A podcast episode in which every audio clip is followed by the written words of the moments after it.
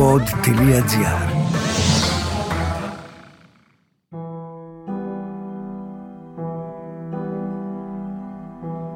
Γνώριζε τη σημασία και την δύναμη των χτυπημάτων του και δεν φρόντισε να αποτρέψει τις συνέπειες της πράξης του, αλλά κοιτούσε μόνο πώς θα τις αποφύγει, ζητώντας προστασία από μια άρρωστη γυναίκα. Οι δυο τους άρχισαν να συζητούν σε υψηλούς τόνους εκείνος να την κατηγορεί ότι ερωτοτροπεί με φίλους του και ότι ήταν αμφιβόλου ηθικής, και εκείνη να του λέει ότι είχε σχέση με την αδελφή της και ότι είχαν συνευρεθεί ερωτικά όχι μία φορά, αλλά περισσότερες. Είμαι η Άννα Καλνίκου και αυτά είναι τα άγρια εγκλήματα.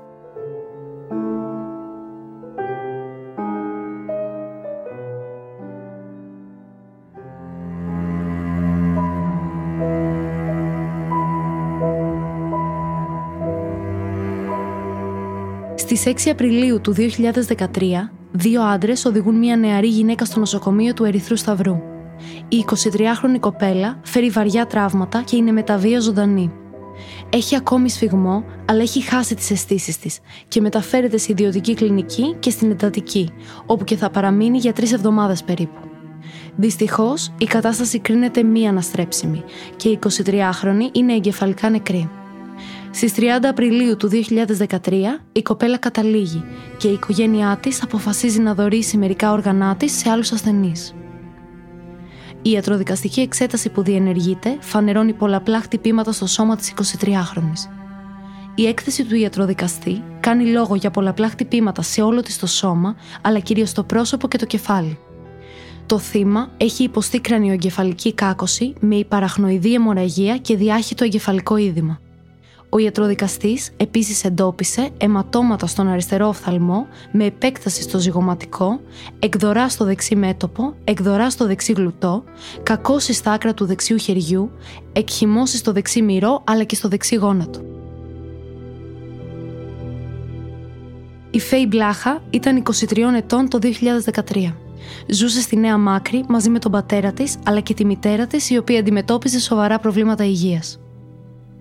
Τα ξημερώματα της 6η Απριλίου, η Φέη που βρίσκεται στο σπίτι της λαμβάνει ένα τηλεφώνημα από τον σύντροφό της, τον 25χρονο Βαγγέλη Στεφανάκη.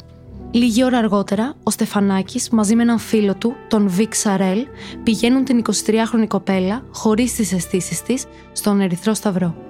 Το αυτοκίνητο οδηγεί ένας τρίτος φίλος των νεαρών, ο Αθανάσιος Κάκαρης.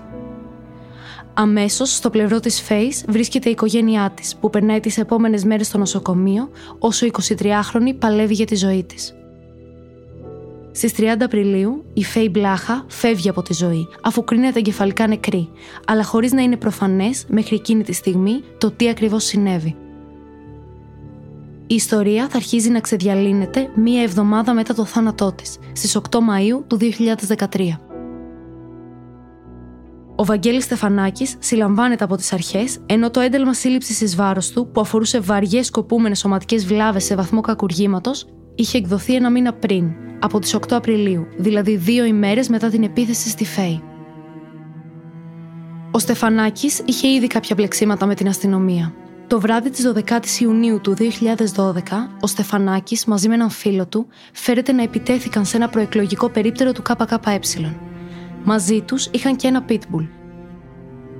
Τότε άρχισαν να καυγαδίζουν με έναν περιφερειακό σύμβουλο της περιοχής, με αποτέλεσμα τον τραυματισμό και τη διακομιδή του τελευταίου στο νοσοκομείο. Σύμφωνα με πληροφορίες, από τους δύο άντρες ακούστηκε και η φράση: Θα πεθάνετε, κουμούνια. Κάποια άρθρα κάνουν λόγο για σύνδεση του Στεφανάκη με τη Χρυσή Αυγή. Όταν όμως θα κληθεί να δώσει κατάθεση και η αδελφή της Φέης, η Μαριαλένα Μπλάχα, η ιστορία πίσω από τη δολοφονία της 23χρονη θα γίνει πιο περίπλοκη. Ο Βαγγέλης Στεφανάκης φέρεται να είχε γνωρίσει τη Φέη μέσω της αδελφής της, της Μαριαλένας. Ωστόσο, κάποια στιγμή και ενώ ο Στεφανάκης ήταν ακόμη μαζί με τη Φέη, συνευρέθηκε και με τη Μαριαλένα. Αυτό δημιούργησε ακόμα μεγαλύτερη ένταση στη σχέση της Φέης και του Βαγγέλη, η οποία ήδη περνούσε κρίση. Στη Μαριαλένα Μπλάχα θα ασκηθεί ποινική δίωξη για τις κατηγορίες της ψευδομαρτυρίας και της υπόθαλψης εγκληματία. Συνήγορος υπεράσπισης θα αναλάβει ο τρέχον Υπουργός Υγείας, Θάνος Πλεύρης, που τότε ασκούσε το δικηγορικό επάγγελμα. Ενώ συνήγορος υπεράσπισης του Στεφανάκη αναλαμβάνει ο Μιχάλης Δημητρακόπουλος. Το ρήγμα στην οικογένεια Μπλάχα θα έρθει πολύ γρήγορα. Μεταδίδεται η πληροφορία ότι η Μαριαλένα, ενώ παρέστη στην κηδεία της αδελφής της, δεν πήγε ποτέ στο μνημόσυνο των 40 ημερών. Μάλιστα, εκείνη την ημέρα είχε παρευρεθεί σε καλυστία σκύλων με το κατοικίδιό της, τον Νίτρο. Το ίδιο έκανε και δύο μέρες πριν από την έναρξη της δίκης.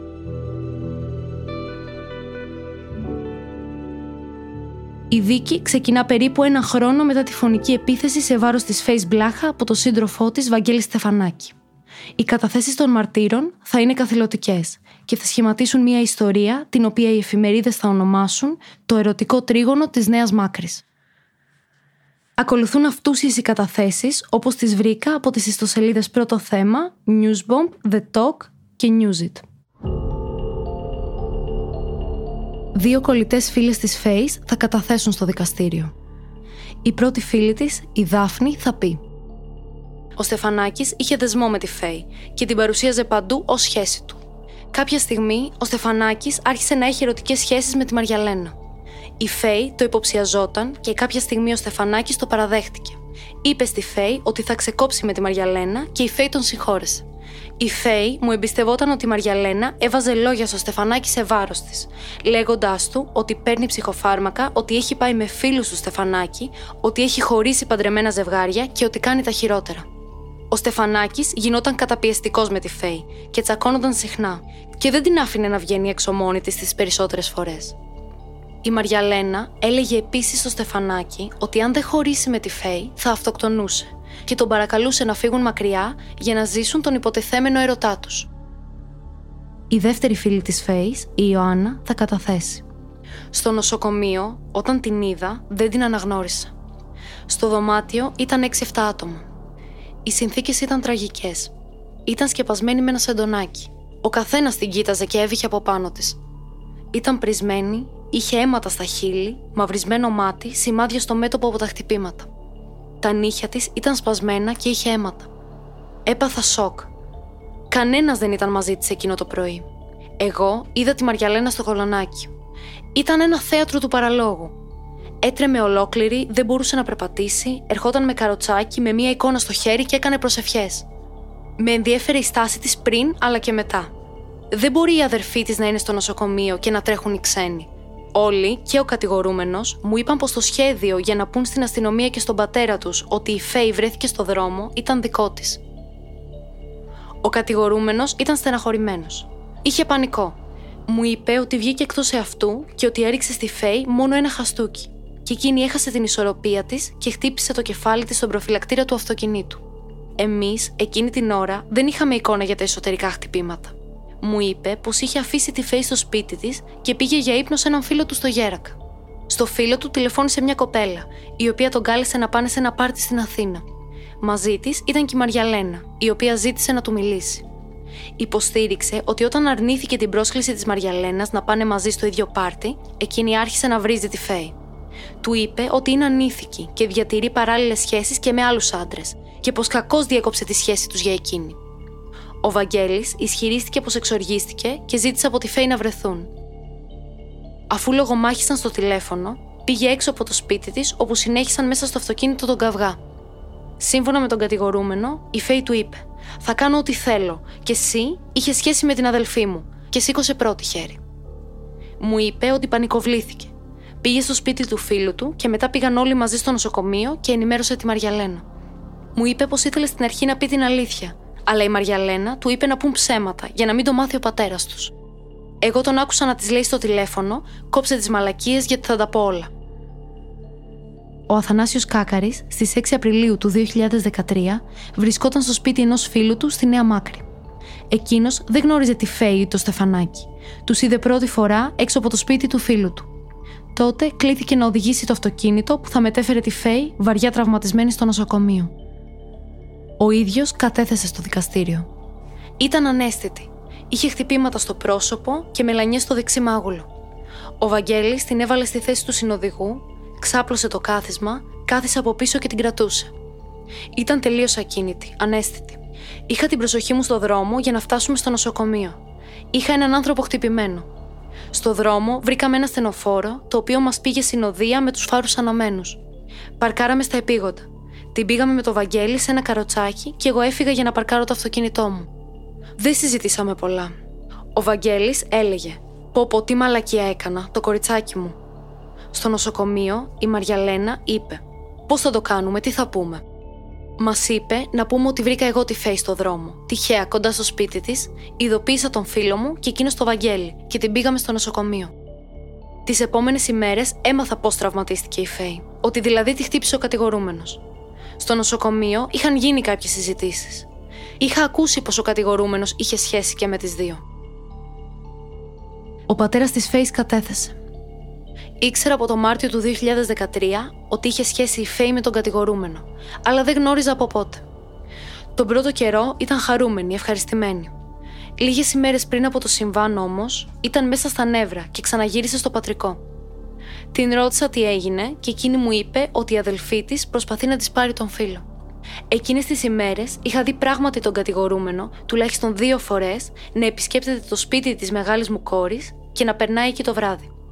Στις 6 Απριλίου, η μεγάλη μου κόρη ήρθε σπίτι και έδειχνε ανήσυχη. Μου είπε πως βρήκαν τη φέη χτυπημένη και πεταμένη στο δρόμο και μάλλον πρόκειται για τροχαίο και την πήγαν στο νοσοκομείο.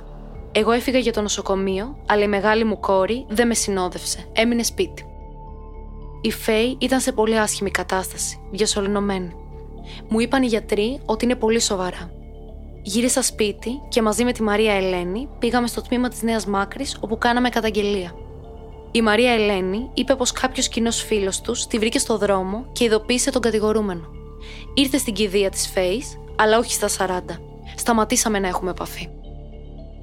Σημαντική κρίθηκε και η κατάθεση του πρώην συζύγου της κατηγορούμενης Μαριαλένας Μπλάχα, Σταύρου, ο οποίος είπε στο δικαστήριο. Τον κατηγορούμενο τον είχα δει δύο-τρεις φορές να περιμένει τη Φέη. Μου έδωσε κακή εντύπωση. Είναι εμφανές ότι κάνει χρήση αναβολικών είναι φουσκωτός, οδηγεί επικίνδυνα μηχανή μεγάλου κυβισμού χωρίς κράνος, τρέχει υπερβολικά, κάνοντας επίδειξη και φιγούρες στη γειτονιά και δίνει την εντύπωση του μάγκα. Η Μαριαλένα μου αποκάλυψε ότι μία φορά είχε κάνει έρωτα σε ξενοδοχείο με το Στεφανάκι και αυτός της είπε ότι είχε βιντεοσκοπήσει τη συνέβρεση και αν αποκάλυπτε στην αστυνομία ότι αυτός χτύπησε την αδελφή της, θα το δημοσίευε στο ίντερνετ και θα το έστελνε σε όλα τα μέλη της οικογένειάς της, σε μένα και στην οικογένειά μου. Τη ζήτησα να πει την αλήθεια, αλλά ήταν πανικόβλητη. Δεν είχε καταλάβει πόσο σοβαρή ήταν η κατάσταση της Φέης. Τα στεροειδή επηρέασαν τη συμπεριφορά του Στεφανάκη. Δημιουργούν επιθετικότητα και όταν έχεις την τεχνική, πολλαπλασιάζεις τη δύναμή σου. Εκείνο το βράδυ κάτι τον εξόργησε. Σίγουρα όμως δεν ήθελε να τη σκοτώσει. Ο Βίξ Σαρέλ, κολλητός φίλος του κατηγορούμενου και ο πρώτος άνθρωπος που ειδοποίησε ο Στεφανάκης μετά τον ξυλοδαρμό, κατέθεσε εμφανίστηκε ο Βαγγέλης τρελαμένος. Φώναζε και ζητούσε βοήθεια. Είδα τη Φέη λιπόθυμη. Ο Βαγγέλης φώναζε, έκλαιγε και έλεγε τι έκανα. Ο Βαγγέλης το μόνο που ήθελε ήταν να πάει τη Φέη στο νοσοκομείο. Κάποια βράδια που ο Βαγγέλης έμενε σπίτι μου, τον έπαιρνε συνέχεια η Φέη και κάποιες φορές και η Μαριαλένα. Ο Βαγγέλης πιεζόταν μέσω των τηλεφώνων από τη Μαριαλένα.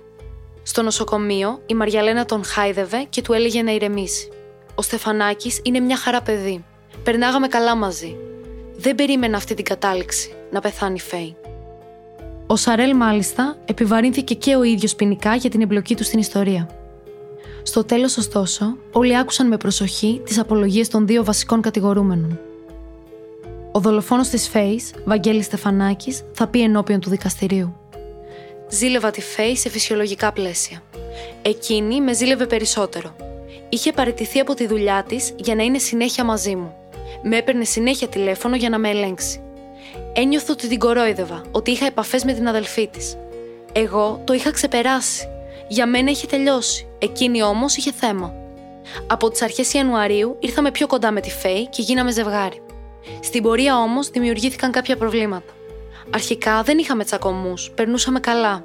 Όμως μετά υπήρξαν κάποιες παρεμβάσεις από τη Μαριαλένα. Γυρίζοντας από διασκέδαση έξω, έγινε μία χαζομάρα με τη Μαριαλένα όταν άνοιξε η πόρτα. Εγώ νιώθα άσχημα την άλλη μέρα, γιατί περνούσα καλά με τη Φέη. Μίλησα στη Μαριαλένα και της είπα: Μη μου το χαλάσει, σε παρακαλώ. Εκείνη μου είπε ότι θα κάνουμε σαν να μην έχει συμβεί τίποτα. Δεν ένιωθα τίποτα για τη Μαριαλένα. πέρναγα καλά με τη Φέη. Όταν τα έμαθε η Φέη, χωρίσαμε για λίγες μέρες. Ξανασμίξαμε, αλλά δεν ήταν εύκολο για τη Φέη. Δεν μπορούσε εύκολα να το αφήσει πίσω όλο αυτό. Εκείνη την ημέρα η Μαριαλένα μου πρότεινε να πάμε σε κάποιο πάρτι. Της είπα όχι και εκείνη μου είπε: Καλά θα δεις. Το απόγευμα βγήκα με τη Φέη και στη συνέχεια της είπα ότι θα πήγαινα στο σπίτι του φίλου μου. Εν τω μεταξύ, η Φέη μου τηλεφώνησε και φώναζε ότι της λέω ψέματα. Της είπα για να την καλμάρω να το αφήσουμε και όταν νιώσει καλύτερα να το ξαναδούμε. Μετά τις τρεις τα ξημερώματα με πήρε τηλέφωνο και μου μιλούσε άσχημα. Μου ζήτησε να βρεθούμε. Τη είπα ότι όπως μου μιλάς δεν έρχομαι. Μετά από 20 λεπτά με ξαναπήρε και ήταν ήρεμη και έτσι έγινε το ραντεβού. Όταν συναντηθήκαμε ήταν πολύ νευριασμένη. Πήγαμε λίγο πιο πάνω από το σπίτι της. Μου φώναζε, με χτύπησε με τα χέρια της. Προσπάθησα να την πάρω αγκαλιά. Μου είπε: Μου τα έχει πει όλα η Μαριαλένα. Τα ξέρω όλα. Με κατηγορούσε ότι έχω συνευρεθεί με την αδελφή της, όχι μία φορά, αλλά πενήντα. Την έσπρωξα, συνέχισε να με χτυπάει. Τη έλεγα δεν είναι έτσι. Με χτύπαγε στο πρόσωπο. Τη χτύπησα κι εγώ με τα χέρια στο πρόσωπο. Δεν καταλάβαινα τι έκανα. Θόλωσα. Μπορεί να της έδωσα και δύο μπουνιές. Δεν θυμάμαι πάνω στα νεύρα μου. Δεν σκέφτηκα ότι θα γινόταν τέτοια ζημιά. Έπεσε κάτω και χτύπησε στο αυτοκίνητο. Της είπα κοριτσάκι μου σήκω. Την πήρα αγκαλιά, έτρεμα, έβαλα τα κλάματα. Είχε χάσει τις αισθήσεις της, μόνο ανέπνεε. Πήγα στο κέντρο υγείας και μου είπα να την πάω σε νοσοκομείο. Πήγα στο Σαρέλ το φίλο μου για να την πάμε στο νοσοκομείο. Του είπα τσακώθηκα με τη Φέη, βοήθησέ με. Είπα στη Μαριαλένα, θα πω στον πατέρα σου το λόγο που τσακωθήκαμε. Εσύ μας έκανες να τσακωθούμε. Μου είπε, Όχι, σε παρακαλώ, θα με αποκληρώσει. Μου είπε ότι θα τα κανονίσει. Η Μαριαλένα μου ανέφερε πως η Φέη ήταν χτυπημένη στο κεφάλι και πως θα την κρατήσουν στο νοσοκομείο. Για εντατική άκουσα μετά. Εγώ δεν είχα καταλάβει πόσο σοβαρή ήταν η κατάσταση. Άνοιξα την τηλεόραση και είδα ότι έχει εκδοθεί ένταλμα σύλληψής μου. Δεν κρυβόμουν. Ήμουν κοντά της στο νοσοκομείο. Ήθελα η Φέη να γίνει καλά. Έκλεγα, χάλια ήμουν. Το κορίτσι μου είχε πάθει ζημιά. Να πάω να σκοτωθώ κι εγώ για τη ζημιά που έκανα. Ψέματα να σας πω, να σας πείσω στη φυλακή. Πήγα μετά από περίπου 15 μέρες στον ανακριτή. Η Μαριαλένα Μπλάχα στην απολογία της θα αναφέρει Ήμουν σε κατάσταση πανικού και τρόμου. Μετά, ο Στεφανάκης μου έλεγε ότι αν τον καρφώσω θα κάνει κακό σε μένα και στην οικογένειά μου, χωρίς να ξεκαθαρίσει τι ακριβώς, ότι θα με διασύρει. Με τον κατηγορούμενο είχαμε μία πολύ μικρή σχέση το Φεβρουάριο του 2013, μίας εβδομάδας. Μου έλεγε ότι είχε ένα βίντεο που θα δημοσιοποιούσε μία συνέβρεσή μας. Μακάρι να γύριζα το χρόνο πίσω και να μην τον είχαμε γνωρίσει, ούτε εγώ ούτε η αδελφή μου. Έχω μετανιώσει, όμως ο τρόμος δεν με άφηνε να έχω τον έλεγχο. Δεν τέριαζαν, ήταν δύο διαφορετικοί άνθρωποι. Κάθομαι στο εδόλιο γιατί είπα ψέματα. Η ιστορία που είπα ήταν κατόπιν συνεννοήσεως δικής μου και του κατηγορούμενου. Θα έδινα τα πάντα για να γυρίσει πίσω η Φέη. Θα έδινα τα όργανά μου για να την κρατήσω στη ζωή. Ο συγκατηγορούμενός μου με απειλούσε από το νοσοκομείο ακόμη. Μου είπε ότι θα με διασύρει και ότι θα πει τα πάντα για την ερωτική μας σχέση. Μόνη μου πήγα στην αστυνομία και ανακάλεσα την αρχική μου κατάθεση. Δεν είχα δόλο που είπα αυτά τα ψέματα. Τα είπα στα πλαίσια φόβου και απειλής, γιατί ο κατηγορούμενος μου είπε ότι θα έκανε κακό σε μένα και την οικογένειά μου. Εγώ με το σύντροφο της αδερφής μου τα είχα μία εβδομάδα πριν αρχίσει η σχέση τους.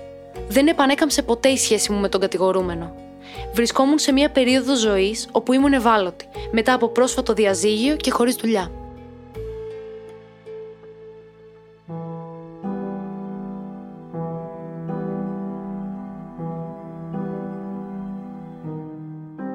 Αίσθηση είχε προκαλέσει η συνέντευξη που παραχώρησε η Μαριαλένα Μπλάχα στην Τατιάνα Στεφανίδου και στην εκπομπή του Star Μίλα.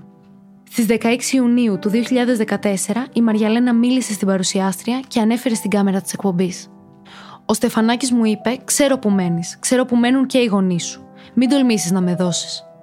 Εκεί έχασα τον κόσμο. Ήταν σαν κάποιος να με είχε χτυπήσει δυνατά στο κεφάλι. Πάντα εγώ έμπαινα μπροστά για να μαζέψω τη φέη από άλλες σχέσεις για να πω σε ανθρώπους να μην την ενοχλούν. Εγώ και ο πρώην σύζυγός μου. Ο πατέρας μου καθόταν στο σπίτι του. Πρωτόδικα, ο Βαγγέλης Στεφανάκης καταδικάστηκε σε ποινή ισόβιας κάθερξης. Η Μαριαλένα Μπλάχα και ο Βίξ Σαρέλ σε πέντε και ένα χρόνο αντίστοιχα, ωστόσο η ποινή τους είχε ανασταλτικό χαρακτήρα. Το εφετείο αναγνώρισε αρχικά στο Στεφανάκι το ελαφρυντικό της ειλικρινούς μεταμέλειας με αποτέλεσμα η ποινή του να μετατραπεί σε 20 χρόνια κάθριξη. Μετά την αίτηση ανέρεσης αυτής της απόφασης από τον Άριο Πάγο, το μεικτό ορκωτό εφετείο Αθηνών του επέβαλε και πάλι η Σόβια. Τελικά, τον προηγούμενο χρόνο, η υπεράσπιση του Στεφανάκη έκανε αίτηση για ανέρεση της απόφασης του μεικτού ορκωτού χωρίς αποτέλεσμα, αφού η αίτησή της απορρίφθηκε. Σύμφωνα με άρθρο του newsbreak.gr από τις 7 Μαρτίου του 2023, οι αεροπαγίτες του 7ου ποινικού τμήματος του Ανώτατου Ακυρωτικού Δικαστηρίου απέρριψαν τελικά τους αυτοτελείς ισχυρισμούς του 35χρονου για αναγνώριση της ελαφρυντικής περίστασης της ειλικρινούς μετάνοιας, με αποτέλεσμα να μην σπάσουν τα ισόβια.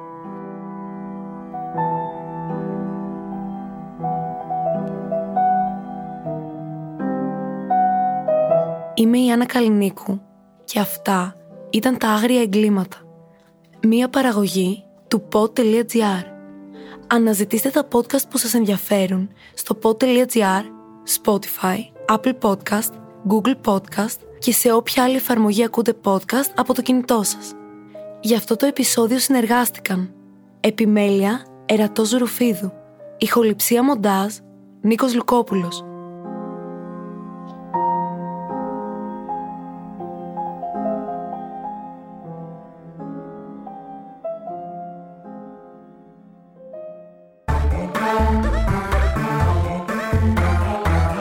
pod.gr. Το καλό να ακούγεται.